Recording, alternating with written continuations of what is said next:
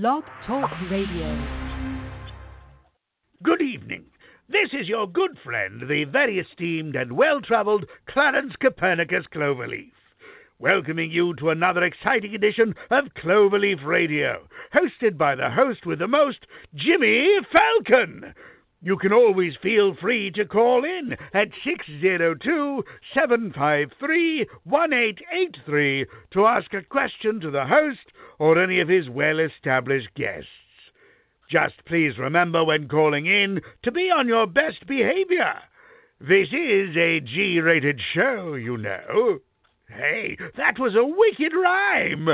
Anywho, just be sure to be kind and courteous. Now, on to the main event.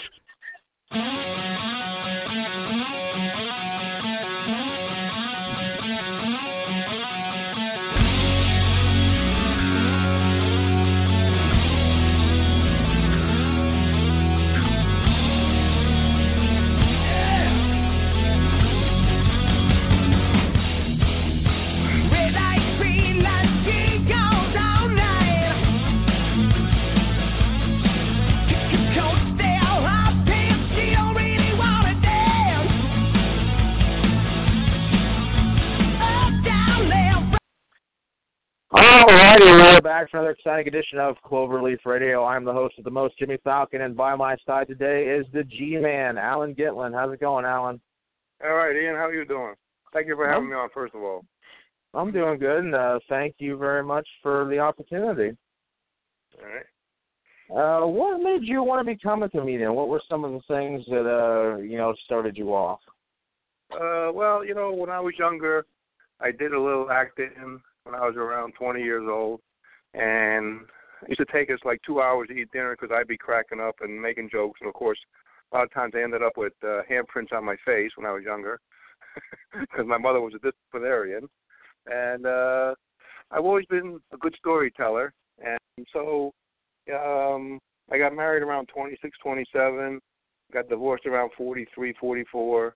Always liked George Carlin, kind of. Um, so I saw an ad for Caroline's Comedy School in New York, and I said, let me try it. It was uh, one day a week, uh, two hours. I think it was ten weeks for four hundred bucks, I believe. And uh, I tried it, and I liked it.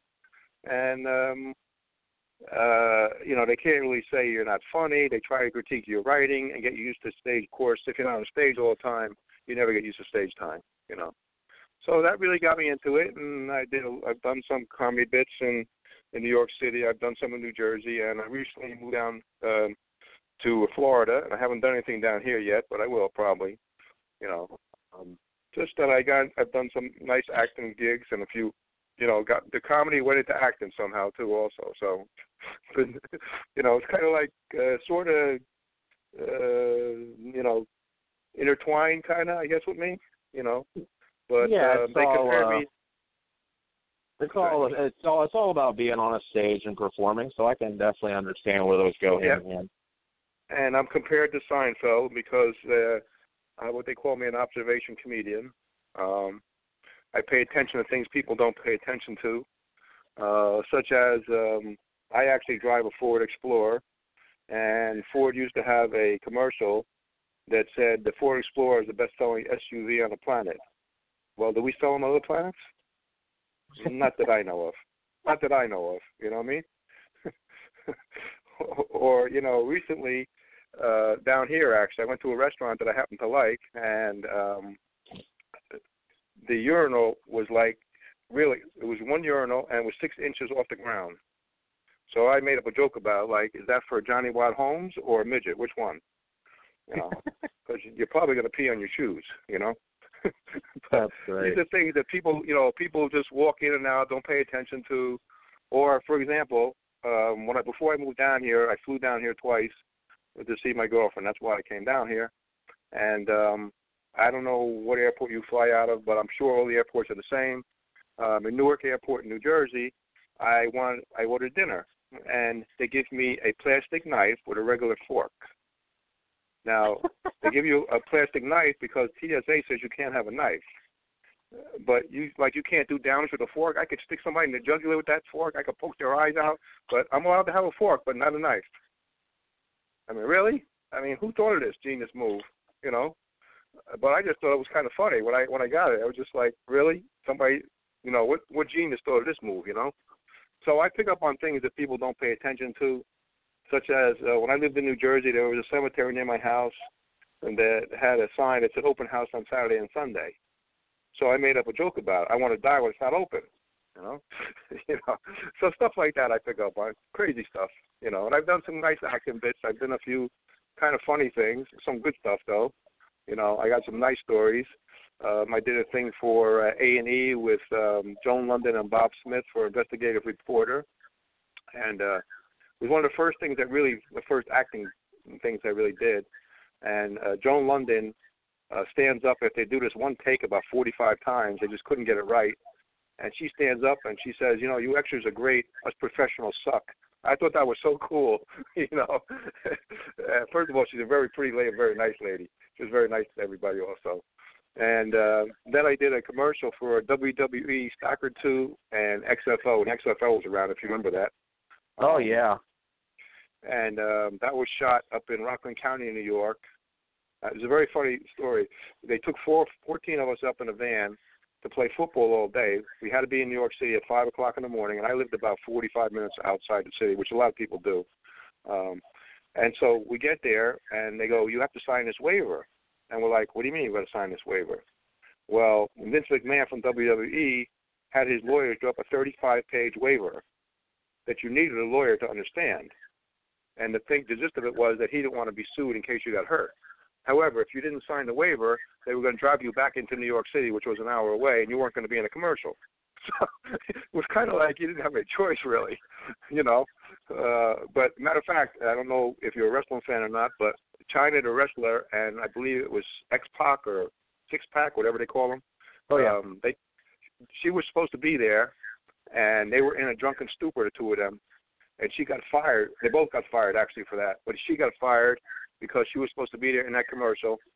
And when Vince McMahon says you're supposed to be somewhere, you better be there, because he builds your character up, and and he he, he expects you to be. That's part of your contract. So they had to dub uh, Kane, which is a big, big red machine, in later on into the commercial, which was shown on Channel Nine in New York, which is a local station. I can't tell you how many times. And we got paid two thousand dollars for that day, a twelve-hour day, and we waited ten months for that check because Vince McMahon wouldn't sign off on the checks. He likes to take money in. He doesn't like to give it out. but uh, Yeah, just- much money as he has. Oh, he's a billionaire. The guy. Come on. You know, his wife ran for what governor of Connecticut and spent four hundred thousand of her own money or something, or four Right. million dollars. I don't know, some kind of stupid amount of money on on a campaign to become mayor, and she didn't become. I mean, governor. She didn't become governor. So, and it was all her money. So, really, I mean, how much money do you have here, buddy? You know. So it was just kind of funny, but I I I have fun with everything I do. You know, um, I meet a lot of younger people on sets, and I tell them, listen, you know what? Make some money, have some fun. You never know who you're going to meet along the way. In the, in the acting and the comedy business, it's sometimes it's who you know and not necessarily what you know. you know, uh, it's a strange business. I've been around it for a long time now, about 12, 13 years. I try to help people out. I have friends. I've been in uh, many independent movies, and I still keep in touch with a lot of the people that I was in movies in. You know, um, I have a friend of mine in Arizona. We were in three independents together. I have a friend of mine down in Miami who we were in one together um, a couple of years ago. We still keep in contact. A couple other guys I keep in contact with every once in a while. I say hello, what's going on, how you doing? So you know, I make friends in the business. Networking is an important position that you're in. You know, so that's just what I am, and that's who I am pretty much. Um, I don't know what else you want you want to you want to know about me. I, I'm an open book kind of. Well, I was gonna say, yeah, I was. I've always been a big wrestling fan, and I had the opportunity to do it for a few years, and it was a lot of a lot of great fun, and uh, got to meet Kane a couple times, and he he was a really nice, down to earth guy. So cool guy, yeah. I'm glad you brought that up because that was kind of where I was going. So it's like you read my mind. Really? yeah, it's kind of cool. Yeah, he, he they dubbed him in later on, and uh, I, you know, Vince McMahon wasn't too happy, but he had to put somebody in that commercial, you know. And uh, like I said, he was trying to build the XFL. He was partnering with Stacker Two at the time. The, um, you know, that's like an energy pill or whatever they were taking at the time. And uh, of course, he was promoting WWE also. So was a combination of the three. Matter of fact, the XFL cheerleaders were there in their cheerleading uniforms. They were freezing their butts off because it was about 10 degrees that day, and they were all freezing. There. Of course, us, us guys liked it, you know, because you know things certain things expanded. right. we had fun though. It was a lot of fun though. I mean, it was a fun. It was a fun time though. You know, it was a fun day. You know, it was just kind of crazy that that you know what went on though. But uh, other than that, I don't know what else you want to know. I'm pretty much an open book. Um, you can reach uh, me, anything you want to see about me basically on my website www.theg-man.net or the G-Man Cometh on Facebook. Uh, those are two places you can see most of my stuff. And uh, what I'm going to do, um, I'm in the midst of actually I, I wrote a, a script with another guy, an original idea, and hopefully a trailer will be made very shortly after January. And then we're going to try and sell it to Netflix or Amazon or Hulu and it's a really interesting uh, thing. It's not the zombies. It's not Marvel. It's not the Thrones thing. It's it's an original idea about a detective living now who uses no technology. Um, he's a cross between Columbo and uh, James Bond, and he's Columbo because he figures stuff out by his gut, and he's James Bond because he's betting everything in sight, including the secretary. As a matter of fact, his secretary has knee pads in her drawer, and when you can't find her, you have to look under his desk. I'll say no more. He uh, oh, he drives he, he drives the first car he ever owns. Uh, he lives in the same house he grew up in. He eats uh, breakfast pretty much the same place every day. He wants to live back in the 80s, the early 80s, before technology took over. Uh, when he goes on a case, uh, well, he always carries a beeper, and when his beeper goes off, he asks you if he can use his, your cell phone and then he has to call whoever he's calling three or four times because they don't recognize the name. You know, like if I was if I had your cell phone, I was trying to call one of my friends. They're not answering. You know what I'm saying? Right. They're like, who? I don't I don't know who this is. So after after somebody keeps calling, like you know, minute after minute, every you know, every 30 seconds, they pick it up. You know, he carries a, a Polaroid Instamatic um, because he doesn't have a cell phone to take pictures with, so he has to have a Kodak Instamatic uh, camera that comes out, you know, where the film comes out like you know 30 seconds later, 10 seconds later, you know. So he's really old school, but he's also some new school stuff too. You know, he lives with his childhood sweetheart, who he went to high school with, and she knows all about his his side stuff, and uh, sometimes she actually partakes in it. Kind of modern that way, but uh, there's a lot of a lot of twists and turns to it. So um, right now it's called Adam Goldsmith's Private Eye, um, however, when I sell it to Amazon or Hulu or Netflix, I mean, I, they may change the name of it. I like to stay on as a consultant because there's a lot more stuff I want to bring out in it that I couldn't bring out in the first eight episodes. But got a lot of good stuff going on, you know. So very I'm cool. Yep, yep, and that's my big project right now. And um, matter of fact, I just got a script from a friend of ours, Steve, uh, who uh, a friend of his is doing a, a small movie in L.A. and they want me to play a bit part. And matter of fact, they just sent me the script yesterday. I have to print it out and look at it. And, and um, then something I did about six years ago, I just got an email for yesterday. I have to sign a release for it. Some film that that I did six six years ago is going to come out with uh, King Kong Bundy in it. How do you like that? King Kong Bundy was in it. Interesting. Another wrestling guy. oh yeah. So, uh, you know, the guy sent me an email. He said, "Oh, you probably forgot about my film." I didn't forget about it. You know, um, and uh, I got to find a release for that so they can distribute that film out there. So it's going to come out in the movie somewhere. So that's all all good stuff going on. So I don't know what else you'd like to know. You can ask me any question you like, Ian. Like well, I, I uh, you know, I was always kind of curious for comedians. What's kind of the hardest part about being a comedian? I mean, I know you guys always got to be on, and it seems like a lot of comedians deal with depression and stuff. What's uh, what's some of the stuff? You know what? You know what? I don't I don't put an act on all the time. You know, some comedians are always you know on an act. You know, um, I find the hardest thing to be on stage. That's if you're not on stage all the time. You know, that's the hardest thing. Now, I haven't been on stage now for about three four years. Um, I have a lot of stuff written, and I'm, I'm I may go on stage very shortly. I just hooked up with a guy in Pittsburgh, even though I'm in Florida.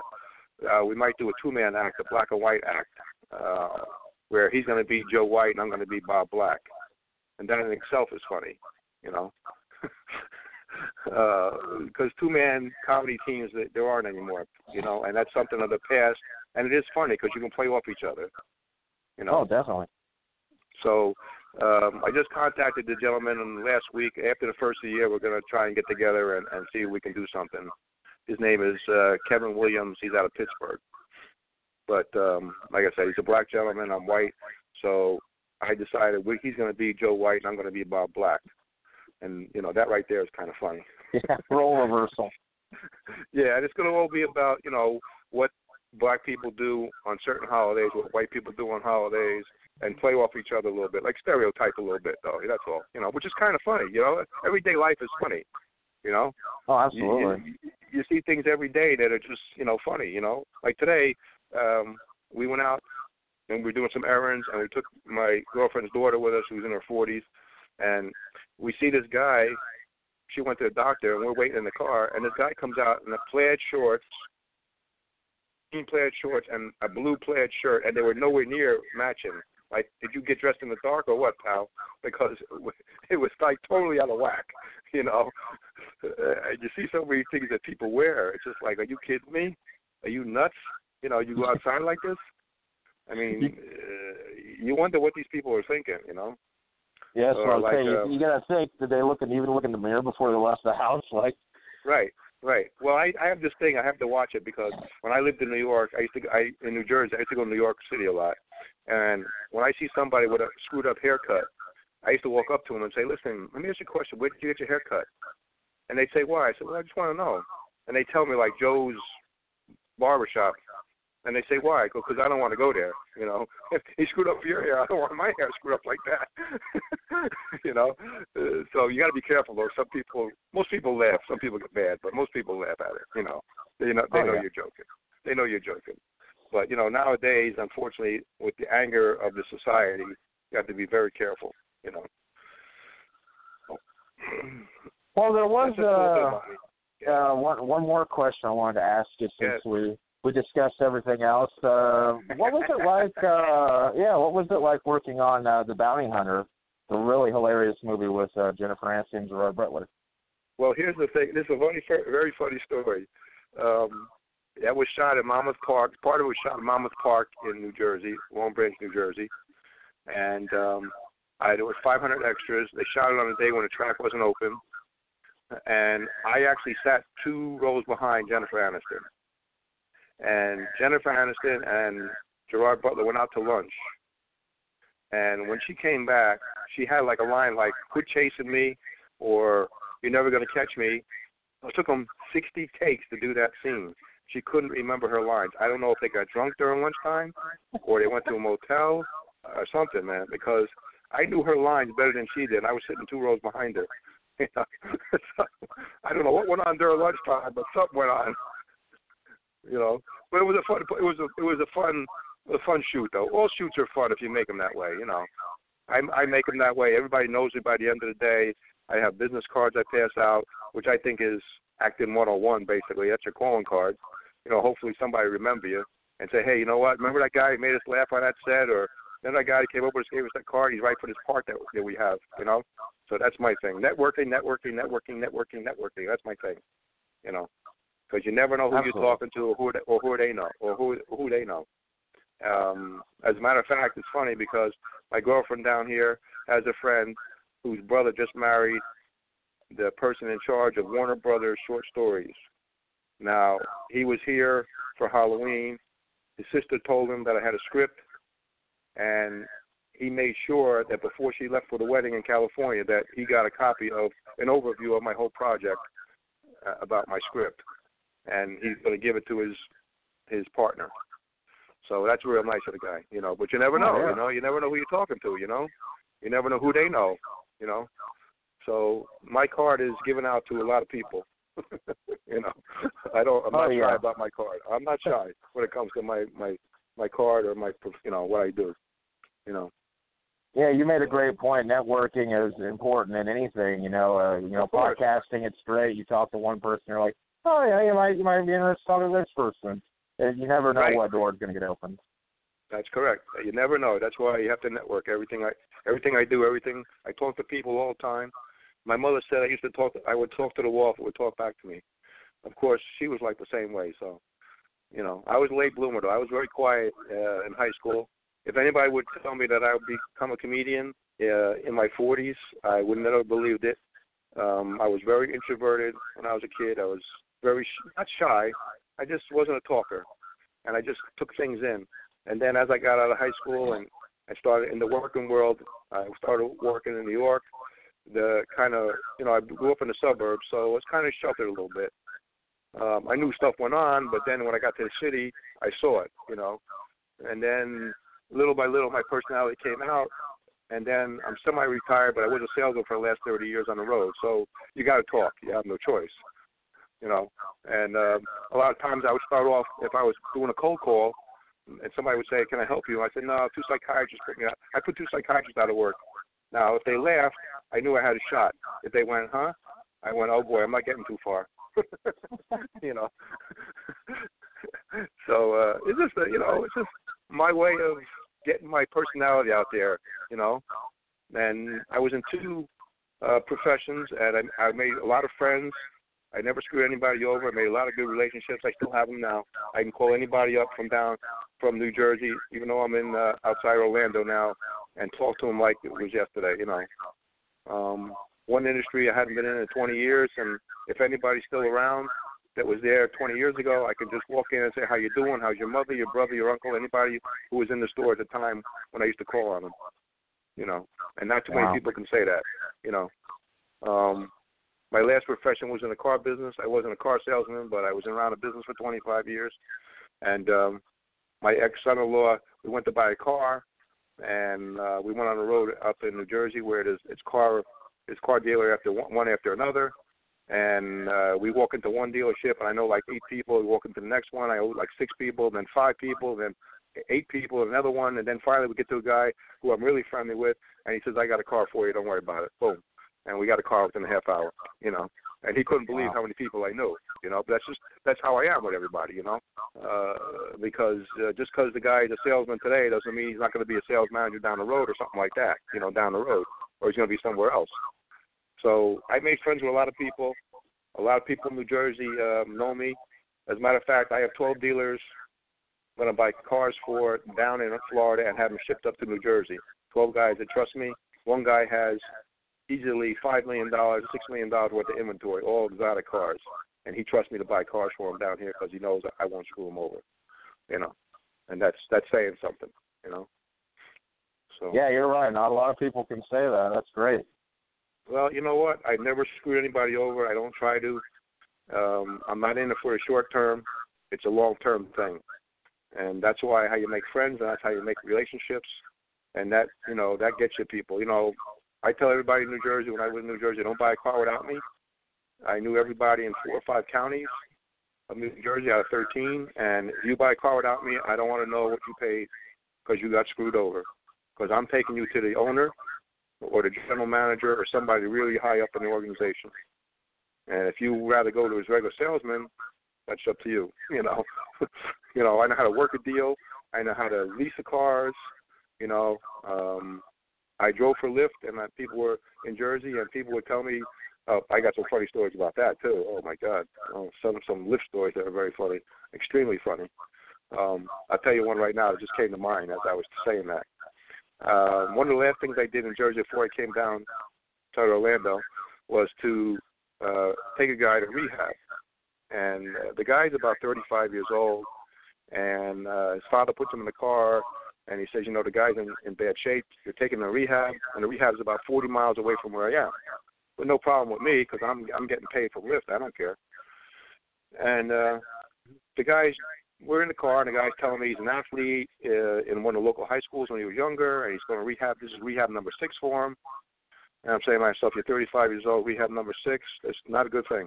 But anyway, so we're talking, and he's telling me he's got records in one of the local high schools, and he won a golf tournament the day before. He's a scratch golfer, and he got so drunk that his father said, "That's it. I'm sending you back to rehab." And so we're talking on the way down, and we're almost to where we got to go. And he says to me, "You're going to stop and get me a bottle of gin." I go, "Excuse me." He goes, "Yeah, I want a bottle of gin." I said, "You're going to rehab? What are you crazy?" And he goes, "No, I want to stop and get you. I want to get stop and get a bottle of gin." So I said, "Okay, I'll stop, but I'm not buying it for you. You you want it, you buy it for yourself." So he goes into this liquor store and he buys a pint of gin, and he got he he he just half of it's down in like 30 seconds. He's got half the guzzle down, and we go to rehab, and we pull up, and the rehab lady says, "What's your name?" He says, "I'm not telling you my name."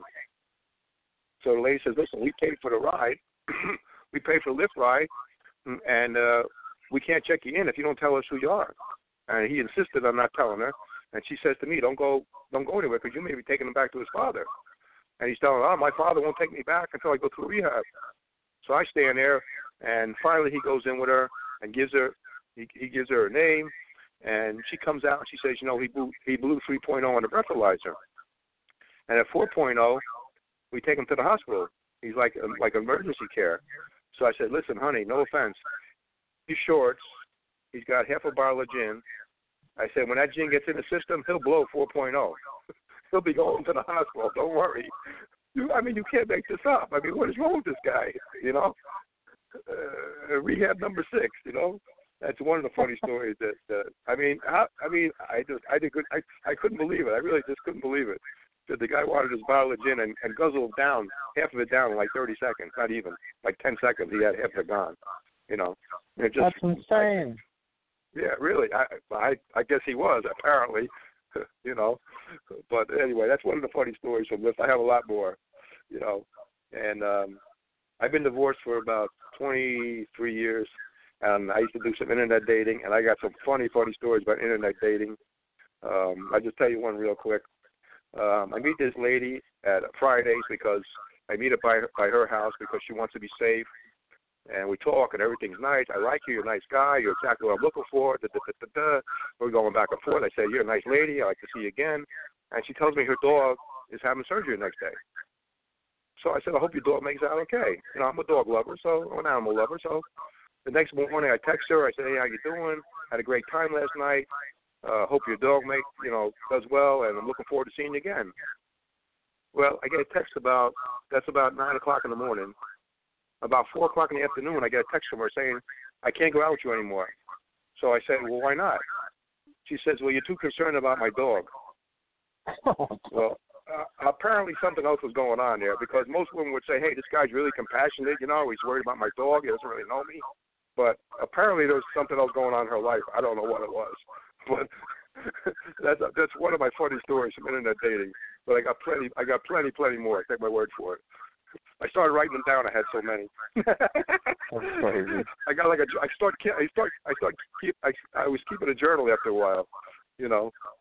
But uh now I'm fine because I got my girlfriend who I know for 45 years, and we reconnected uh about nine months ago on Facebook, and uh now I'm down here living with her. So. Well, very cool, Allan.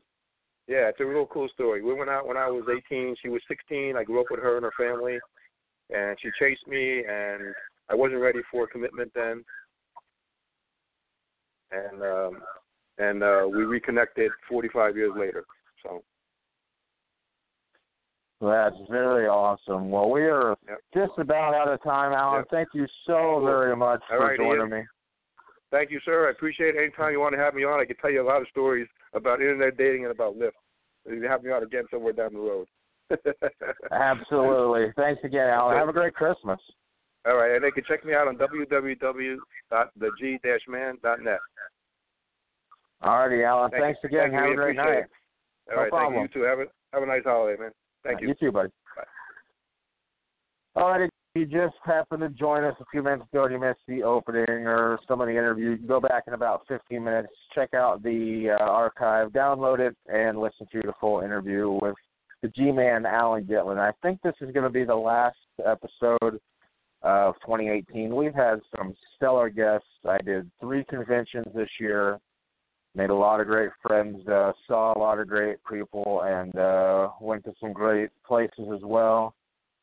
So thanks to everybody who uh, was really nice and, and joined me this year. Like I said, we had some real doozies. I can't think of how many shows uh, we did this year, but thanks to everybody for all of them. They were all great times. We will see you in 2019. Hope everybody has a very Merry Christmas and a Happy New Year. Thank you as always for listening. Have a great night.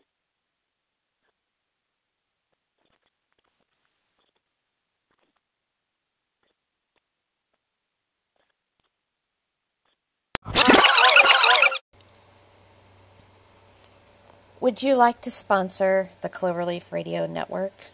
We'd love for you to be our friend. We have several packages available, and some start out just as low as 99 cents a month. All you need to do is to click on that little link that you see that says Support Our Network. You can support our network for 99 cents a month, $4.99 a month, or $9.99 a month. But if you be our best friend and you sponsor us for $9.99 a month, you'll get to be a part of Cherry House Press, which is another company part of the Cloverleaf Radio Network. We'll send you the newest published book every time that we published, just because you decided to be our friend for $9.99 a month. We thank you for listening. Have a wonderful day.